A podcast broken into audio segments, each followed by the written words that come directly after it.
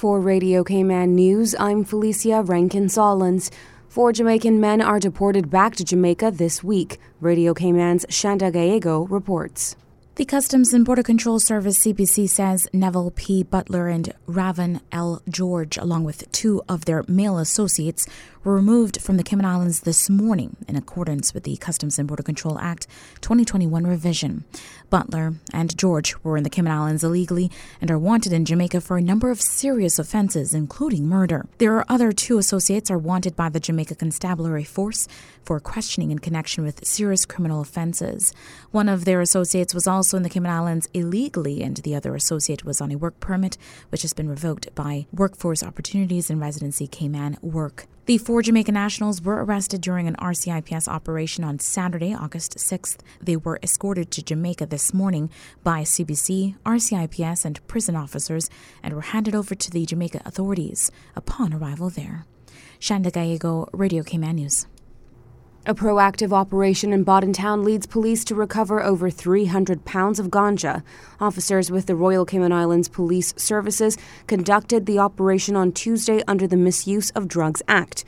During the operation, they searched 3 separate premises and recovered over 300 pounds of suspected ganja, along with drug utensils and a large quantity of cash. As a result, 5 people, 4 men ages 28, 35, 37, and 39 of Bodden Town, and a 25-year-old woman of Bodden Town were arrested on drug offenses. They appeared in court on August 12th. The 25-year-old woman has been granted bail as investigations continue. A 2-car motor vehicle collision in Savannah is under investigation. The incident occurred on Thursday, August 11th, shortly before 1:30 a.m. Emergency services responded to the collision on Shamrock Road in the vicinity of Star Apple Drive and Midway Close, involving a gold Honda and a silver Toyota Vitz.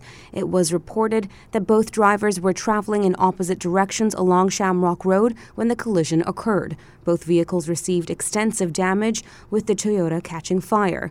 The drivers of both vehicles did not appear to have any serious injuries. The passenger of the Honda required removal from the vehicle by Cayman Islands Fire Services. The passenger was transported to the Cayman Islands Hospital for treatment for non-life-threatening injuries. Both drivers were arrested on suspicion of DUI and taken into custody. In light of recent fatal traffic collisions and other serious traffic incidents, the RCIPS is appealing to drivers to engage in safe driving practices, particularly over the weekend and in bad weather. The public are reminded that the penalty for speeding is a fine of $20 for every mile per hour over the speed limit you are found to be traveling. If the total fine exceeds $500, drivers will have to attend court, and on conviction, you are liable to have your license suspended for a minimum of 12 months along with the fine. The current legal blood alcohol limit in the Cayman Islands is 0.100%. If you are tested and found to have a blood alcohol content at or exceeding this amount, you will be subject to arrest. Upon conviction, you are liable to a fine of 1,000 CI and will lose your driver's license for a minimum period of 12 months. The penalties increase if you have previous DUI convictions. The Ministry of Youth, Sports, Culture and Heritage held a meet and greet at the newly appointed National Youth Commission and several members of caucus this week. Premier the Honourable Wayne Panton. The PAC government is determined to create a brighter future for Caymanian youth, a future where they're prepared, confident, capable and empowered to thrive in their own country. The newly appointed National Youth Commission will help identify and recommend necessary changes to create that brighter future. Minister for Culture, the Honourable Bernie Bush, thanked those willing to serve. I am encouraged by the interest, willingness to serve, and attendance by each of you as we work to ensure that youth-related issues are highlighted and addressed at such a high level. Not only will the Commission help give our young people a voice on matters that affect their lives now, but will also assist in shaping policies and programs which directly and indirectly affect our youth going forward. 13 people have been appointed to the commission, including Chair Dr. Rothlin Pomeris. We need your participation, Cayman. With more than 50 Caymanians now enrolled at the University College of the Cayman Islands under a grant program, the call is out for you to help those students become successfully employed. Radio Cayman's Carsley Fuller has more. Project manager Cleveland Julian tells Radio Cayman UCCI invited applications from unemployed and underemployed Caymanians for the year-long training program in sustainable trades made possible to a grant of more than $405,000 CI dollars from the European Union's Resembit program.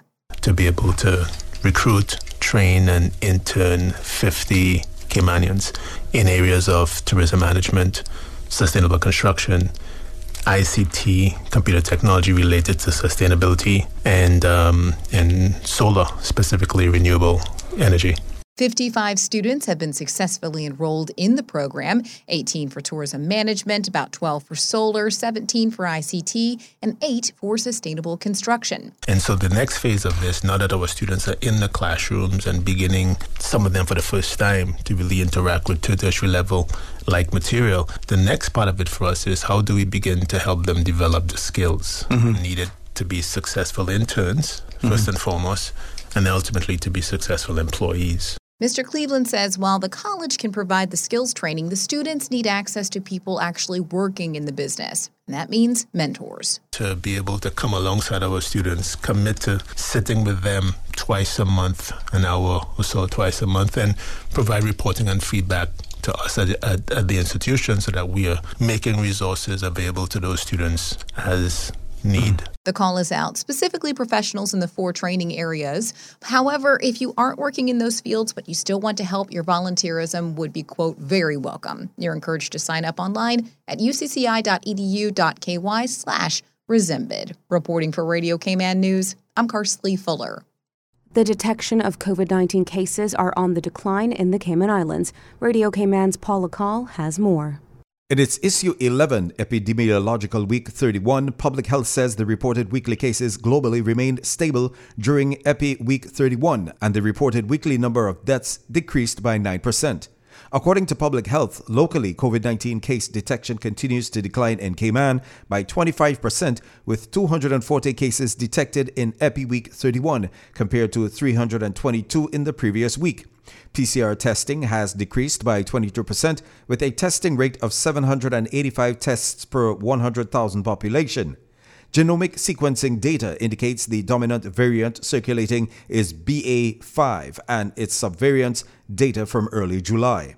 Officials registered 8 new hospital admissions during Epi Week 31, the same as the previous week. Of the 9 new admissions, 4 were admitted due to COVID-19 morbidity and 4 patients were detected on screening. 11 patients required inpatient treatment, the same as the previous week. During Epi Week 31, there were 88 adults who received a COVID-19 vaccine, 34 first dose and 54 second dose, and 10 children, 8 first dose and 2 second dose. For Radio Cayman News, I'm Paula Call. While there continue to be no known cases of monkeypox virus detected in the Cayman Islands and no suspected cases currently being investigated, Public Health is still keeping a close eye on the outbreak internationally. 29,833 confirmed cases of monkeypox have been reported internationally from 90 different countries, data as of August 10, 2022. Over the past week, the number of monkeypox cases reported has increased by 25%, and in the Americas, the number of monkeypox cases reported increased by 41%. The total number of monkeypox deaths reported to WHO is 11. Jamaica has reported 3 cases of monkeypox to date, and the first 2 had recently traveled. However, the 3rd case was locally acquired, which means the individual had not recently traveled abroad and had no epidemiological link to the previous 2 cases. In pageant news, Miss Teen Cayman Islands Azaya Thomas was awarded a government scholarship when she was crowned in 2021. The teen tells CIGTV she is planning on attending university in the United Kingdom. Well, with my scholarship, it takes a load off my mom, I will say that. I'm hoping to go away to England and go to university. Right now I'm looking at the University of Plymouth for architecture. I want to do either architecture or construction management, construction queen here. And then I might look into some schools in America, but England's my top choice right now. Ms. Thomas says she's excited to use the skills she has picked up during her reign to help get her on a successful career path. My reign has given me a lot of opportunities to talk about my platform, Empower Through Education. I've talked to a lot of primary schools, high schools, colleges, even some adults about furthering their education, because I believe education can take you way farther than where you want to be in life, and that's a huge opportunity no one should give up on. The Miss Teen pageant is on August 28th at the Lion Center. Gates open at 5:30 with the show starting at 7 p.m. And that's your evening news. For Radio K-Man, I'm Felicia Rankin-Solins.